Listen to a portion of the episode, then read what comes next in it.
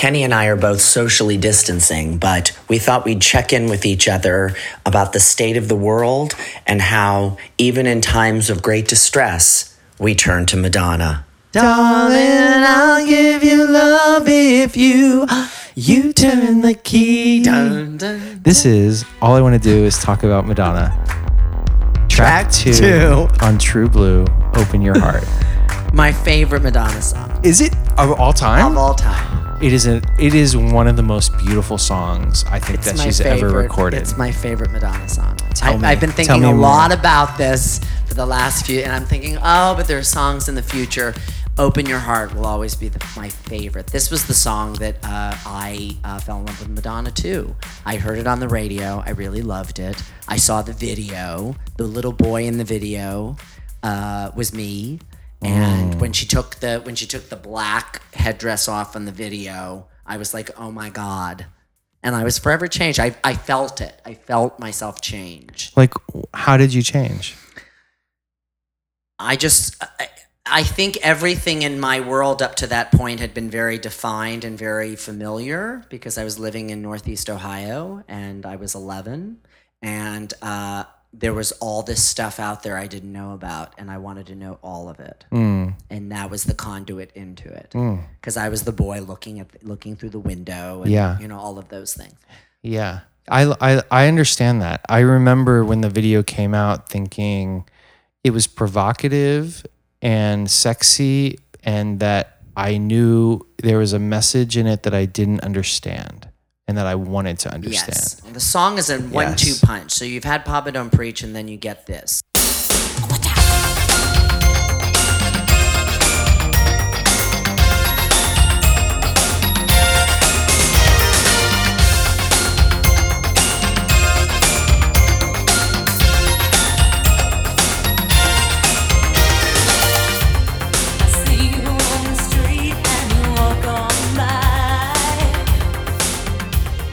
This song, Madonna is the pursuer. She is going after the person that she's she's in love with. She's no longer uh, the desired one, the the, um, the the the person. Which is ironic because in the video she is the the object of of desire, but she is going after. She's like, I'm gonna run and get you, and I love how empowering that is. She's she is imploring the person and not withholding. Someone else is withholding their love.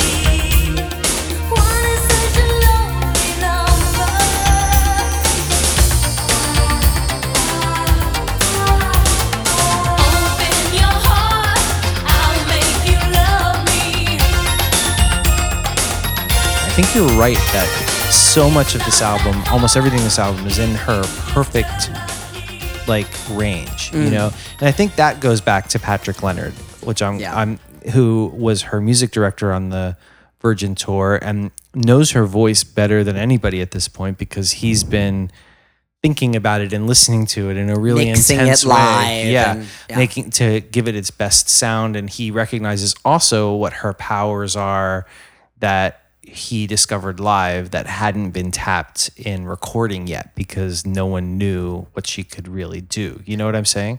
And she wasn't on like a, a forced date because um, Right. she, she knows her producers here and she feels safe. So she's going for it too. Right, right. She, you get the sense with this album that she, it wasn't like with, I think with like a Virgin, they said, here are producers you can work with. And she said, oh, Nile Rodgers, I love Nile Rodgers. I want to work with him. And this was more like she brought Patrick Leonard in and said, I'm working with him. Yeah. Do you know what I mean? Yeah.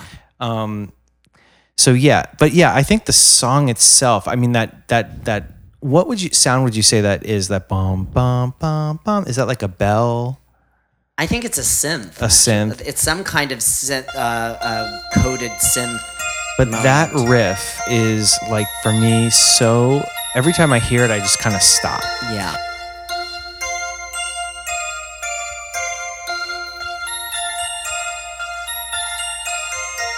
And the same with the the bass line, which is like really driving and really poppy, you know, kind of pop dancey. Like it's really, it really drives the song. It keeps the song moving, and it makes me feel like kind of moving with it or singing along with it for sure. the urgency of the song and and, and Yes. it's almost like Madonna you everyone has to get out of her way and uh, the all of it is it's basically four musicians and Madonna that that da da da that's keyboards that Pat Leonard wrote that riff that's Mm-hmm. that's Pat Leonard doing keyboards and uh, Madonna does all the backing vocals which are awesome on this They are. song there's all these kinds of like murmurs and oohs Oh yeah, back to your your you had said earlier about all the times where she makes like um like Yeah. sounds that aren't words are so beautiful. and they this just song. are kind of dropped in in the moments like they're almost like a response to the lyric like she'll sing a line and then she'll be like mm, and it's and it's it fills in the space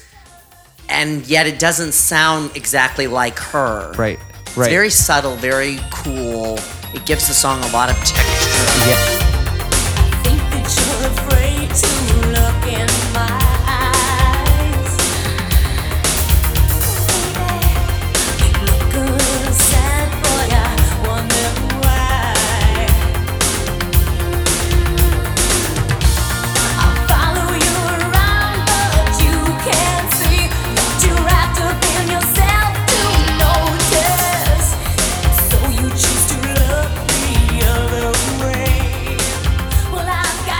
was gonna say it feels like many tracks. Like she recorded the vocals and then they went back and sh- she was like, "I want to just, I want to make these sounds over it." Do you know what I'm saying? Um, it's so beautiful, and it is like another, but it is also in her wheelhouse of like um, a song like "I'm going to make you love me" song. Yeah. you know what I'm saying? Like, Yeah. you will open your heart to me. I hold the lock. I hold the lock, and you hold the key. I'm. You will. You will. It will happen. yes You know. yes Um, one is such a lonely number. Oh, I mean, there's so much in this song that is just awesome.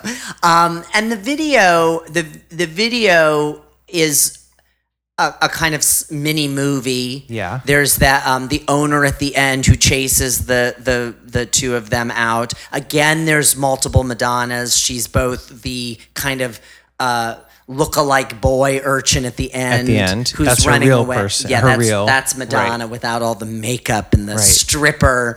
Um, and then there's the stripper, and But the stripper has two personalities. the stripper does have two person. I mean, it's this weird, and, and there was a lot of controversy around this video at the time, and uh, now it seems so innocent and sweet. yeah, it does. It does. This is also the first video she made with uh, Jean Baptiste Mondino, yeah. Yep. And so that sets up a long video relationship, at least for the next 10 years or so, if not longer. And I think, you know, it's 1986 and MTV is here to stay. So there really is, everybody's now on the video bandwagon and Madonna's at the front of that. And so I think she had, she had kind of said, okay, I'm at the top of the heap. What can I do with that? And how can I stretch the, how can I stretch the, um, the form with this classic pop song that I've made? Yep. This is also, interestingly enough, I think the fourth single on the album. So, Which blows my mind. right? So that it was really like it's deep into the ex- the experience of this album. Meaning, like the album had been out for quite a while when this song came out, It's like late 86 or so. Yeah. It's like October, November. and there's still a fifth single to come out. I mean.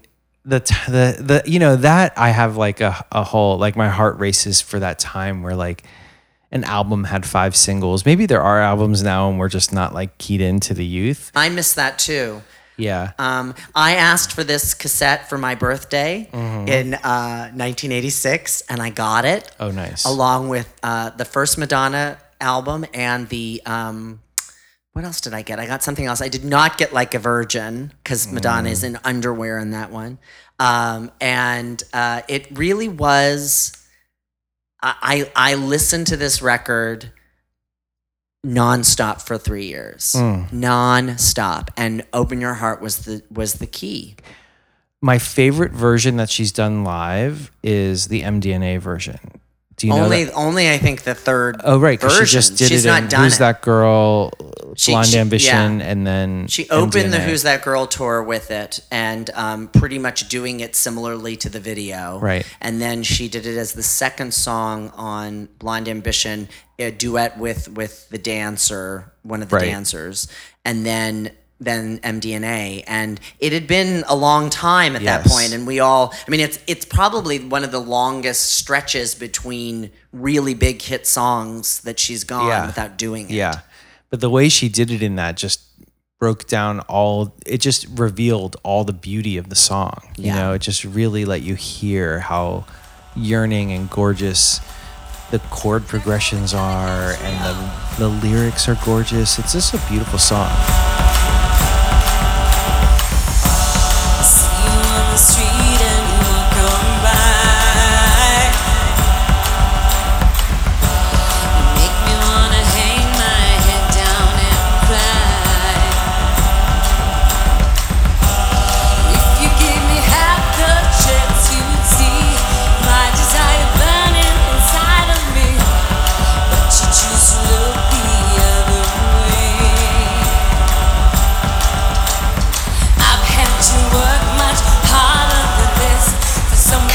You doing to uh, kind of uh, keep yourself sane and healthy and well during this time?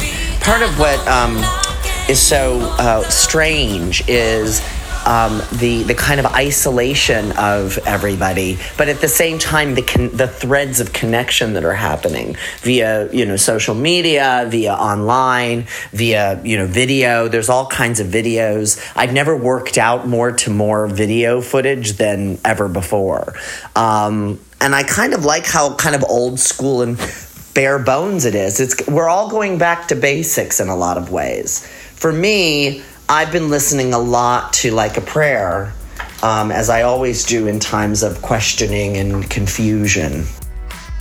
That's interesting. I haven't really listened to Like a Prayer, but I will.